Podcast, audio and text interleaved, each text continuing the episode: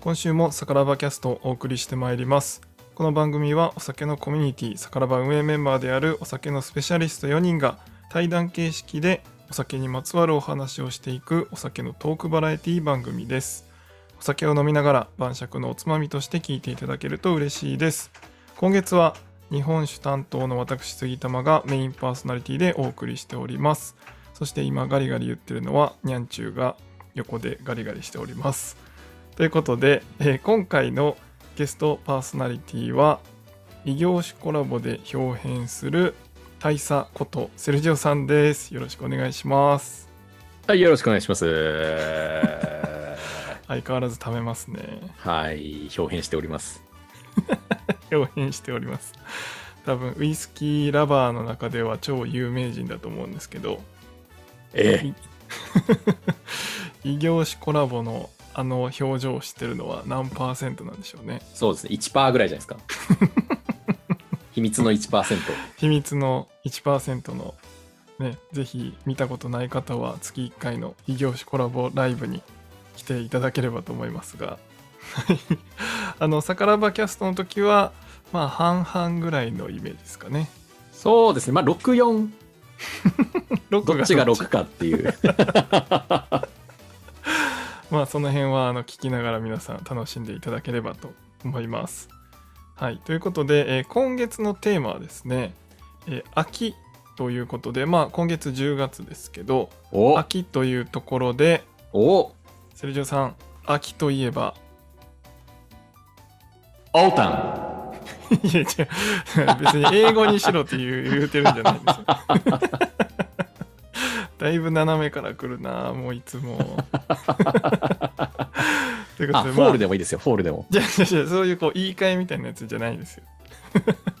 あのまあ秋何々の秋みたいなのあるじゃないですか。あー、サン言わマれたとかね、ああそうそうそう。そウうイスキーとかね。 ウイスキーとかね。はい、ということで今回は、えーウイスキーの秋でもなくサンマの秋でもなく、えー勉強の秋についておセルジュさんに聞いていきたいなと思っておりますので、えーよろしくお願いします。はい、勉強勉強。それではサカラバキャストオープンです。イエーイ。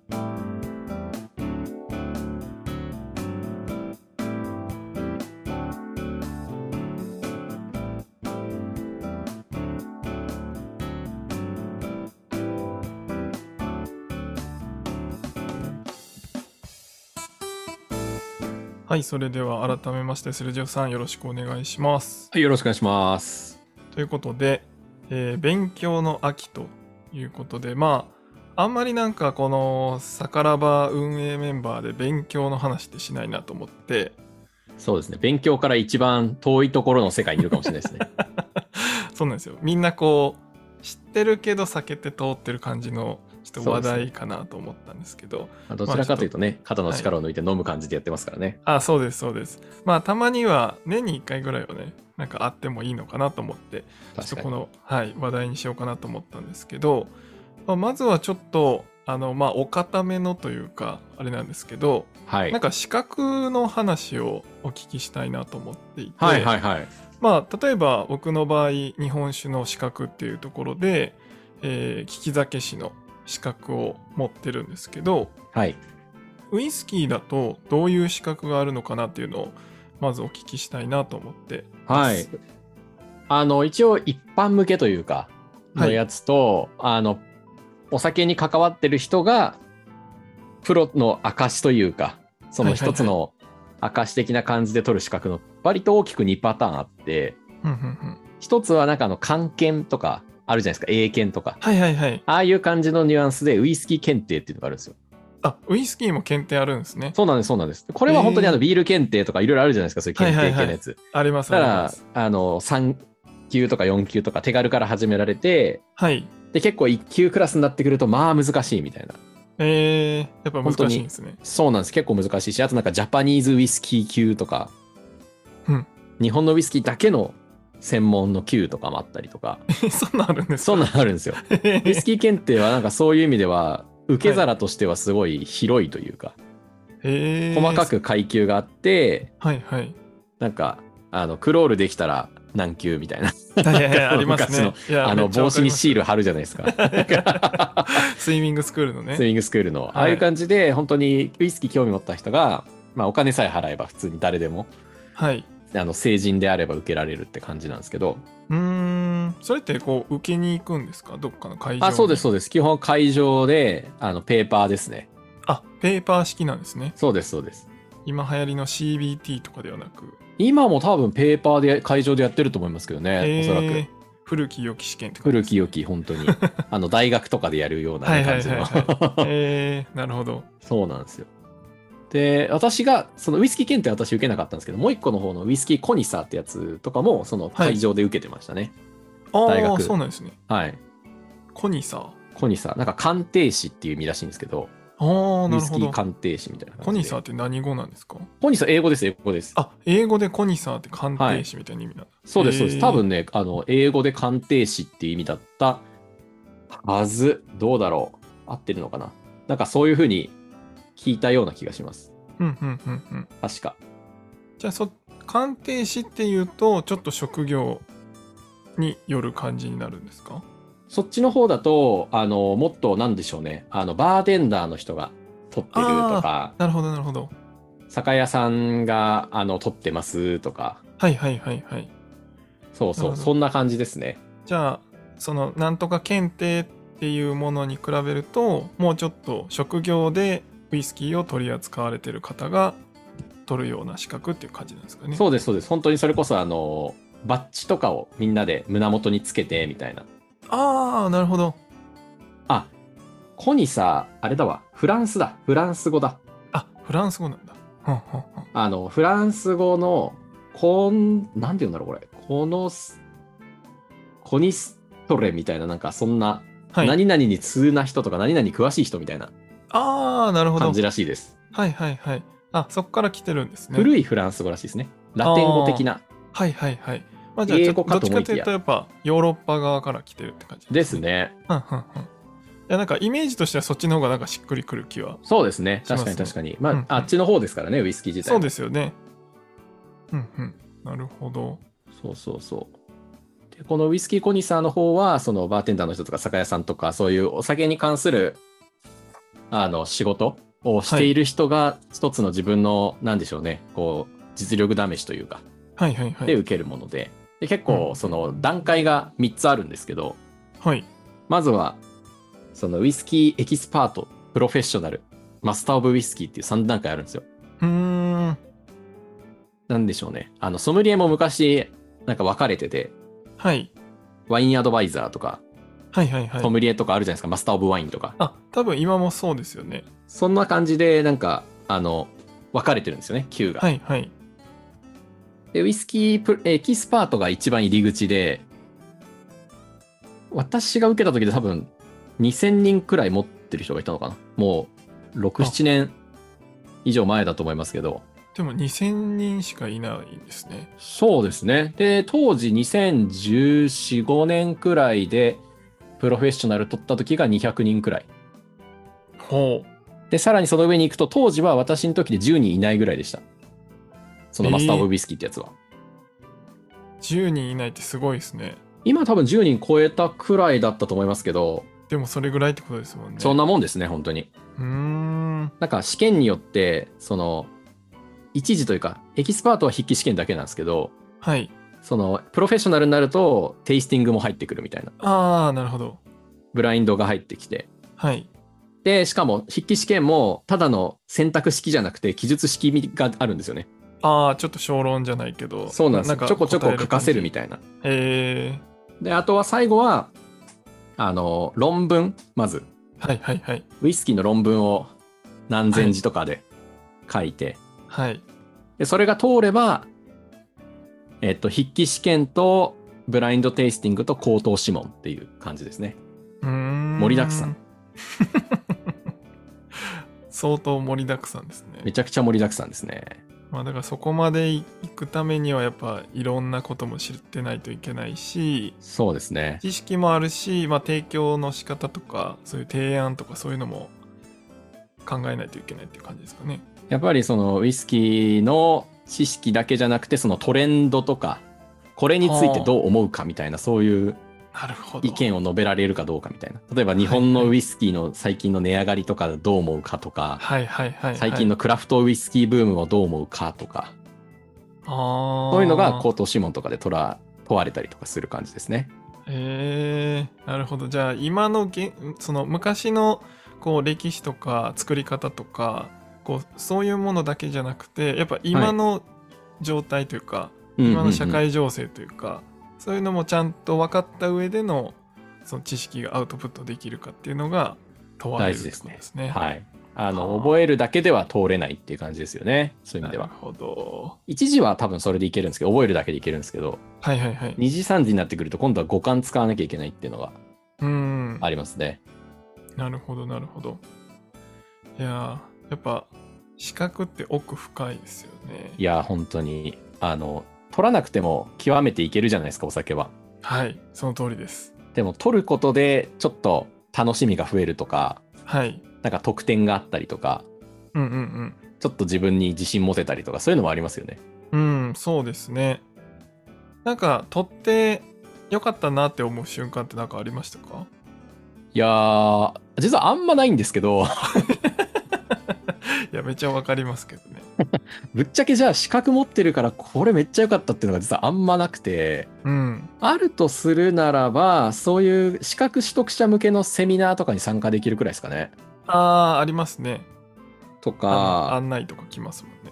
まあ、あとは名刺に1行増えるぐらいですよね。あー、そうです ね。ちょっと、まあ、いろんな方とお話しするときに、そうなんです。少し勉強してますっていうところですよね。だから、会話のきっかけにはなるんですよね。うん。バッチつけてたり、名刺に書いてあると、はいはい、はい。ウイスキー文化研究所認定、ウイスキープロフェッショナルとか書いてあると、あウイスキーあれなんですね、みたいな。結構本気で勉強してるんですね、みたいな。そこから広まるみたいな。ああ、なるほど、なるほど。そうですよ ね。と、まあ、じゃあ、それで、例えば、なんでしょう、豪華ツアーがありますとか、 そういうのはないじゃないですか、普通に。うん、ないですね。だから、あくまでこう、なんでしょうね、ゲームでいうところの、あの、なんとかランクみたいなね、はい。 に立てたみたいなうんうんうんうん。感じなのかもしれんす。そうですね。いや、本当になんか、僕も、こう、聞き酒師取りたいんですけどって、はい。こう、相談される時があったりあすあるー、んなですけるほど、ど、なるほど。はい。なんか、良かったとこってありますかって聞かれるんですけど、はい。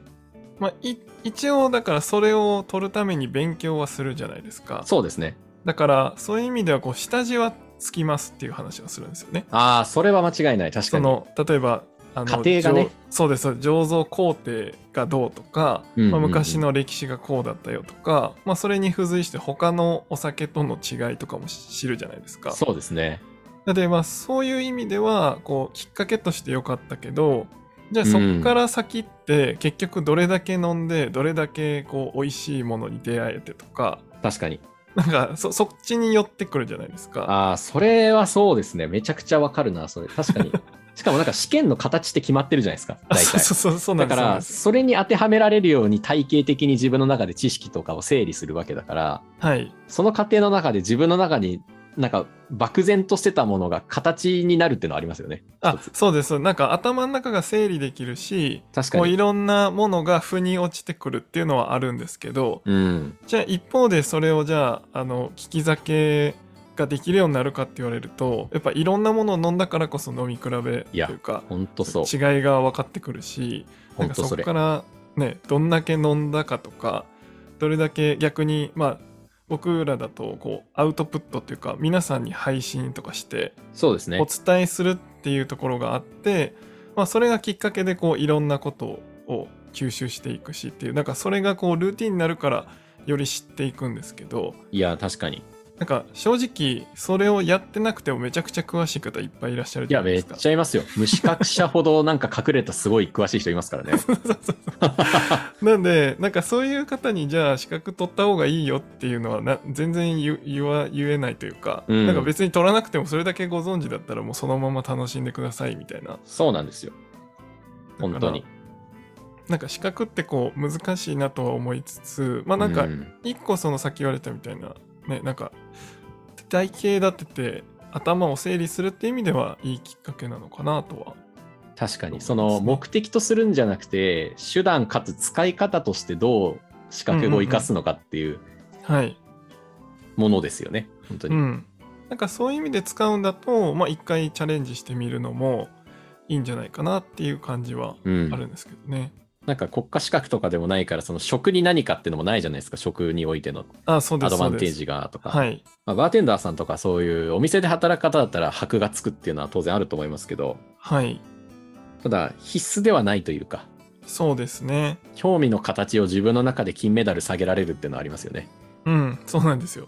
だからもう自分の、自分がどれだけ満足するかのために取るって感じが、いや、本当そうだと思います一番よ。強い気はほんとほんとしますよね。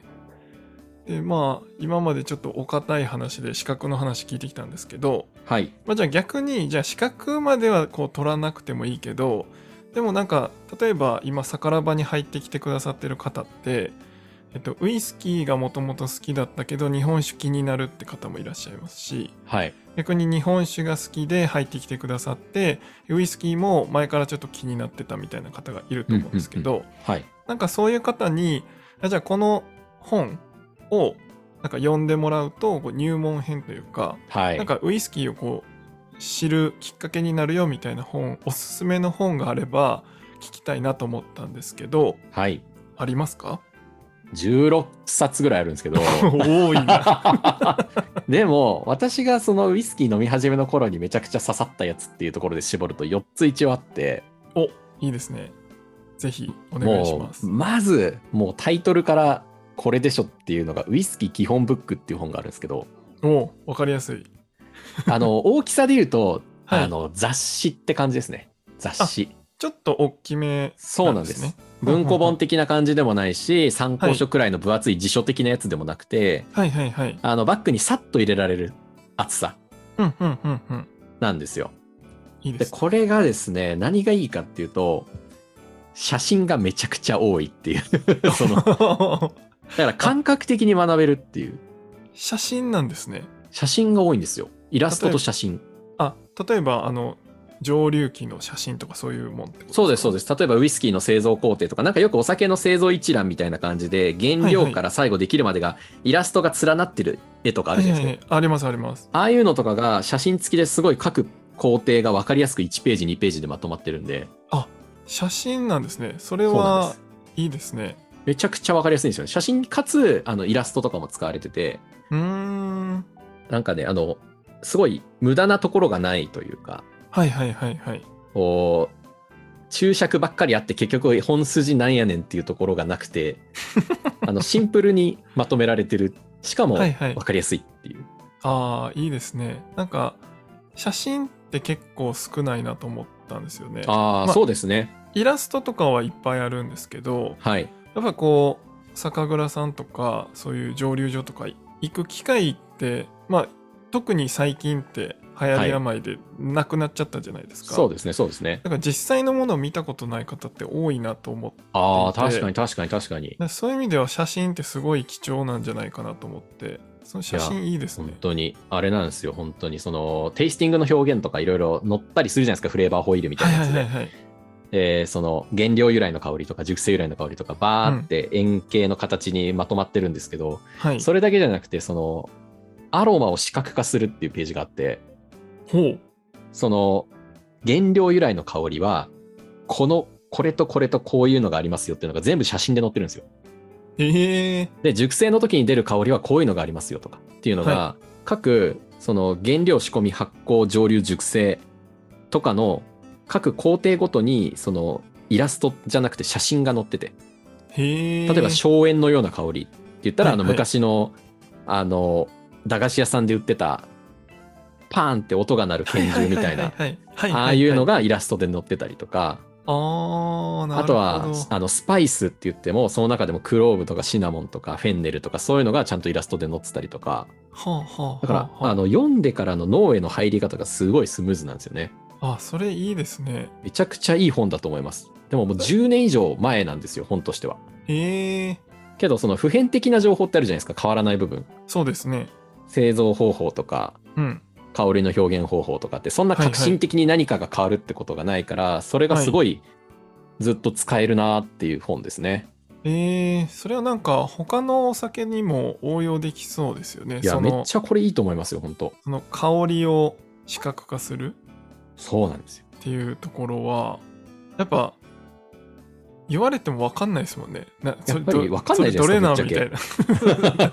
どれのやつみたいな。いや、なんかアニスとかや言われても分かんないじゃないですか、ぶっちいゃや け。いやいや。いやいや、分からんがな、みたいな。でも、そこはテイスティングのコメントだけじゃなくて、はいあの原料はこういう香りがするとかっていうのが、その一覧として載ってるだけじゃなくて、ウイスキーの色とかも、 はい年数違いとか樽の違いでこういう風な色が出るよっていうのが、また写真で載ってるんですよ、これが。えー、いいですね。めちゃくちゃ分かりやすいですね。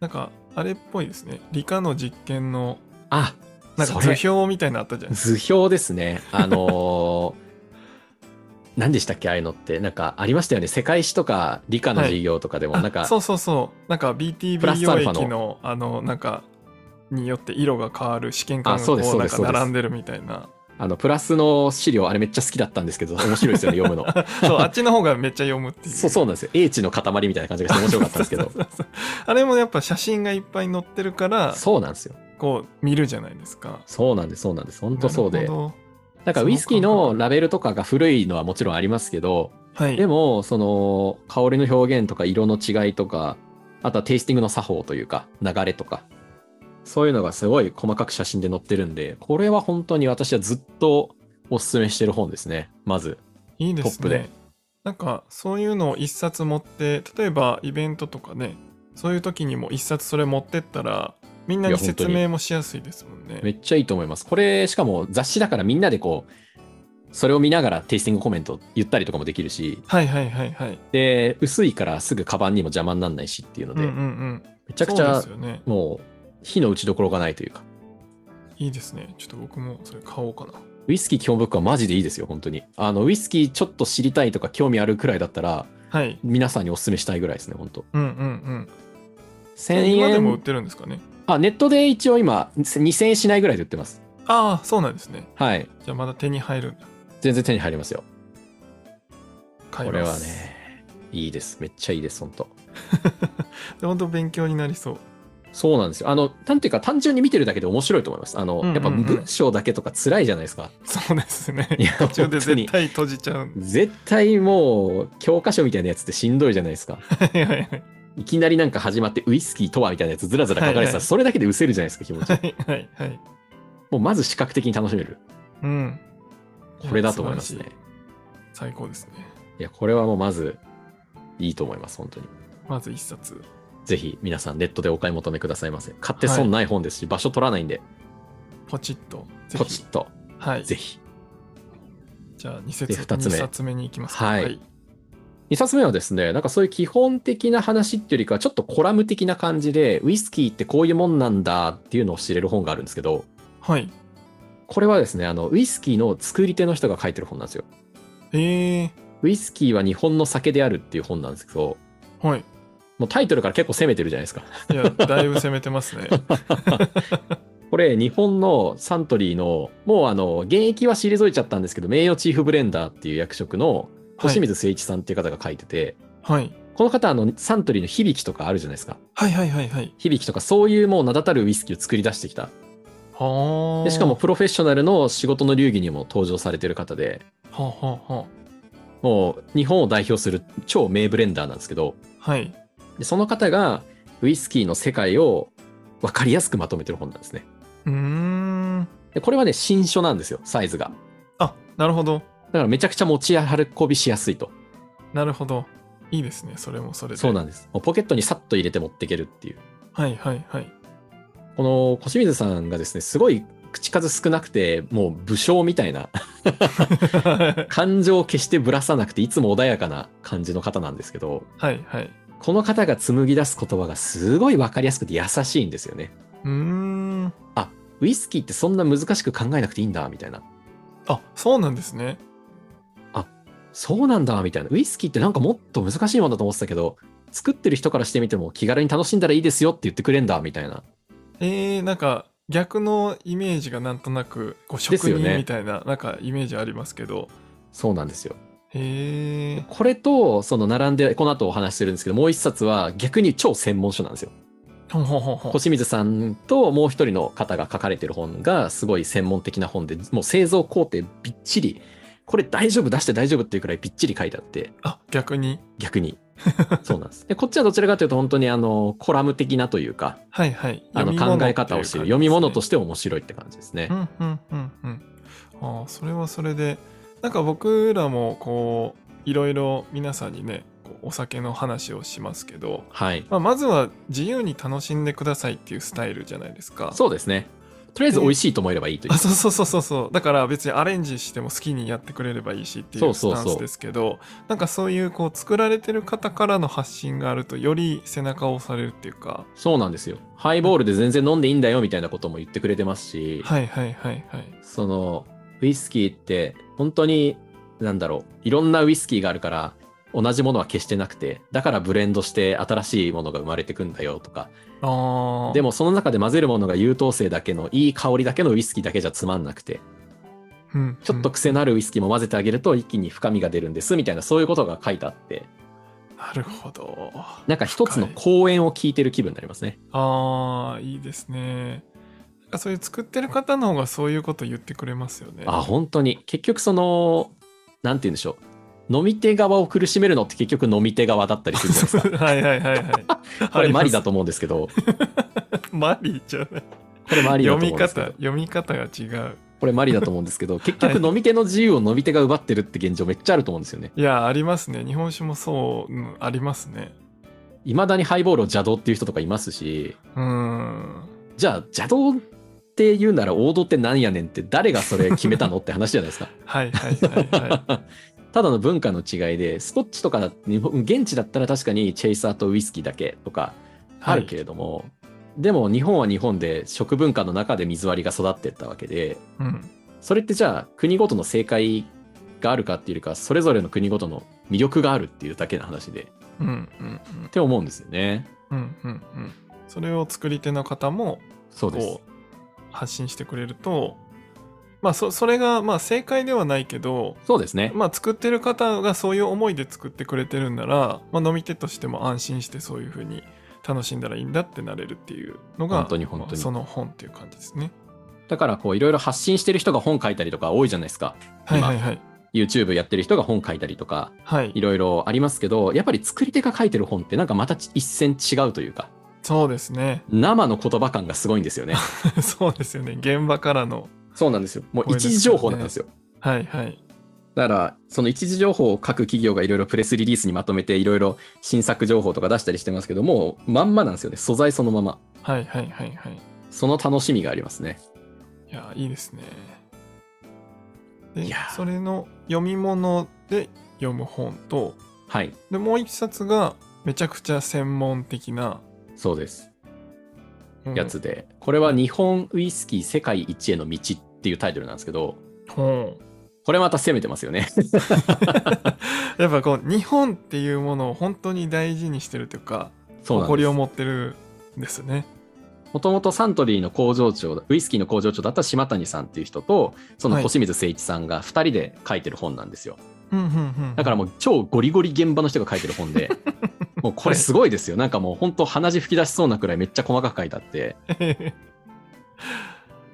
よほどなんか専門書とかよりも専門書なんじゃないかなっていう。えー、まあある意味それを真似すればある程度のとこまでいくっていうあ、か。本当そうです。これ読んどけばウイスキー作れてしまうんじゃないかって錯覚するくらい、へえ。超わかやりやすく書いてあります。すなるほど。これもすごいですよ。だからウイスキーを興味持って本気でその中身を知りたい人にはかなりいいと思います。うんうんうん。だからさっきの2冊に比べるとちょっとワンステップ上がった感じですね。はいはいはいはい。でなんかこう実験とかそういうの好きな人はいいと思好います。き好きそうですいやね。多分ね、杉玉さんこの本めっちゃ好きだと思います よい。や好きなんか好きな気がする。でもむ多分ね昔の大学のめっちゃ面白研いと思います究室を思い出す気がする。そうそう、なんかあの解体新書っていうか、本当に、はいはいなんか人体の構造を解き明かしてるかのような、はいはい。ウイスキーってこういうことだよねっていうのが、皮膚レベルからなんか細胞レベルまで全部書かれてるみたいな。うーん。すごいですよ。で、これも同じく新書で、そんな分厚くないんですよ。それも新書サイズ新書なんですよ。じゃあもう2冊胸ポケットに入れても入るぐらいですねそうです、そうです。お尻のポケット2つにこの新書2冊入れ て、バッグにウイスキー基本ブック入れれば完璧です。めっちゃ変なや つ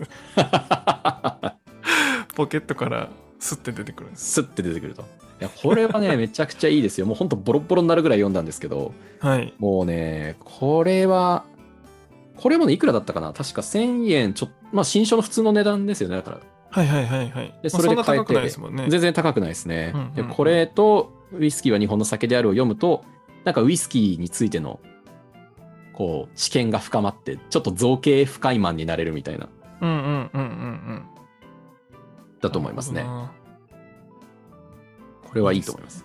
かなり深いところまでその2冊でいけそうですね マジでいけますよ、本 当めちゃくちゃ面白いですよ。ああ、これ最後の一冊ちょっと迷ったんですよね。いや、まあ4冊かなり多い方なんですけどね。 本当です かいやあのねうわ迷ったんですよなんかそのウイスキーの世界においてもうヒーローみたいな本当ウイスキー黎明期というか初期の頃からウイスキーを作っていた人たちが残した自伝みたいなはい。本とかもあるんですよその日華ウイスキーの竹鶴さんの自伝あーとなるほかど。はいはい、はい。これもね、めちゃくちゃいいんですけどはい、多分ウイスキーそこそこ知らないと結構難しく感じちゃうというかああ、中身がですね。勉強するってなるにはちょっと難しいかなっていうところがあって、うんうんうんあの歴史としてなんか教養くらいな感じで知っておくには絶対いいと思うんですけど、うんなるほど、なるほど。ウイスキーと私っていう本は素晴らしいので、これはとりあえず皆さんに読んでいただきたいんですが、が、最後はちょっと海外のフランスの確か方が書いた本だったと思うんですけど、はい。ウイスキーは楽しいっていう本があるんですね。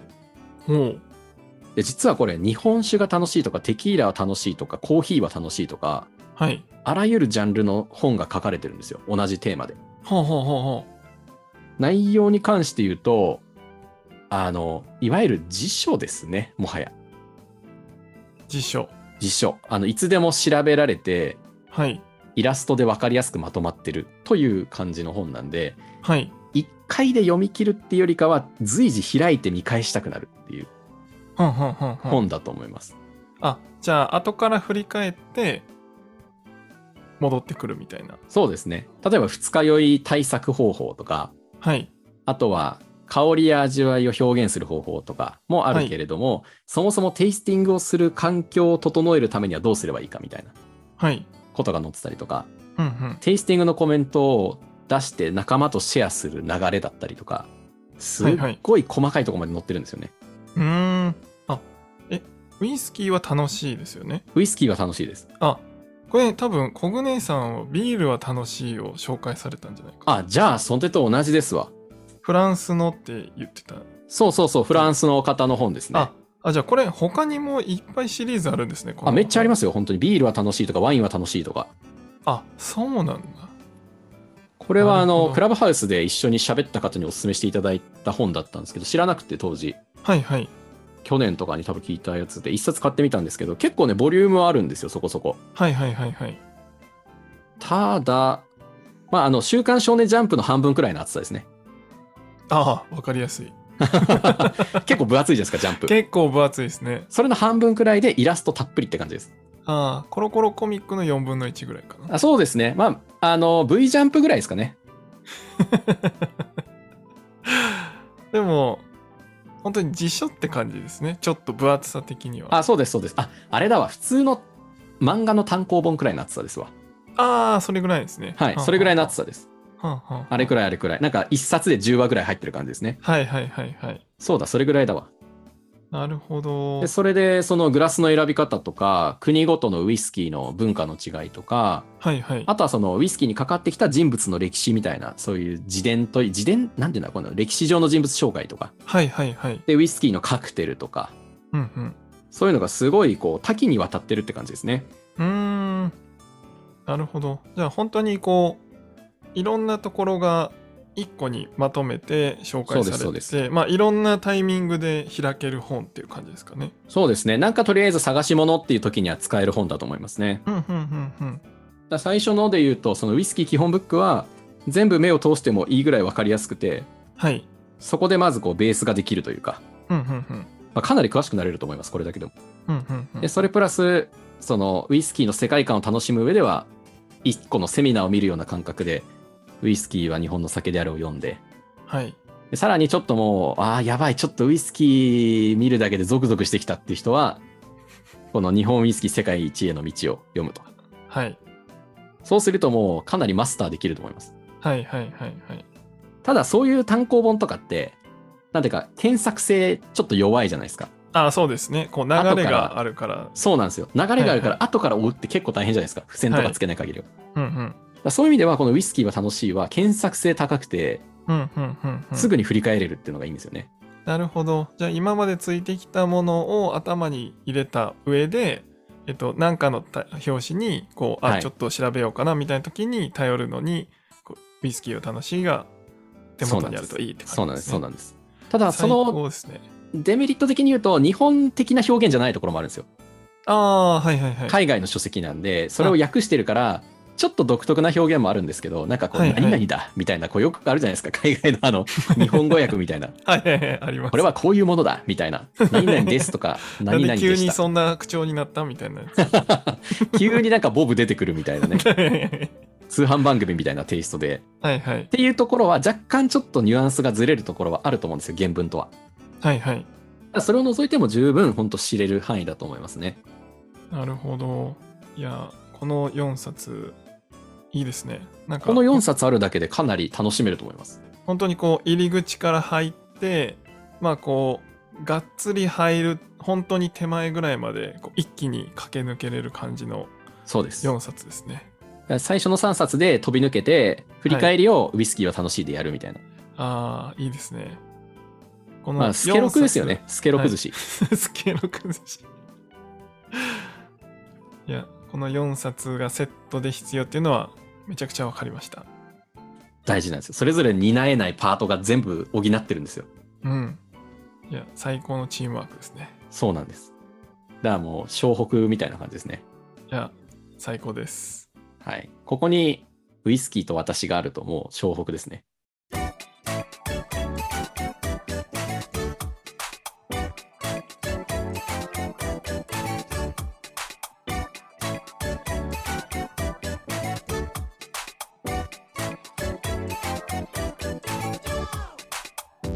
はい、というわけで、えー盛りだくさんの4冊ご紹介いただきましてありがとうございました。いやー、ちょっと16冊紹介したかったんですけどね。 さすがに絞りましたい。や、 これで4分の1という凄まじい。 まあでも、本当にこう、なんていうんですかね、ウイスキーを、まあ本当い1冊目って結構大事だなと思ってて、確かに。なんか一冊目こけたらなんかもうそそっから勉強というかなんか知るのをやめようかなって思っちゃったりするなって結構思うんですよ僕自身がいやー、学校の先生理論ですね。いや 本当に学校の先生合わないと、その教科嫌いになるっていう。そうそうそうそうそうそうなんで、まあ、そういう意味では結構あの一冊目の本って大事だなと思ってるんですよね、なんで大事今日の入り方っていうかその流れ4冊の流れっていうのはめちゃくちゃあの参考になるなって思いました納得感ありますよね、この4つ。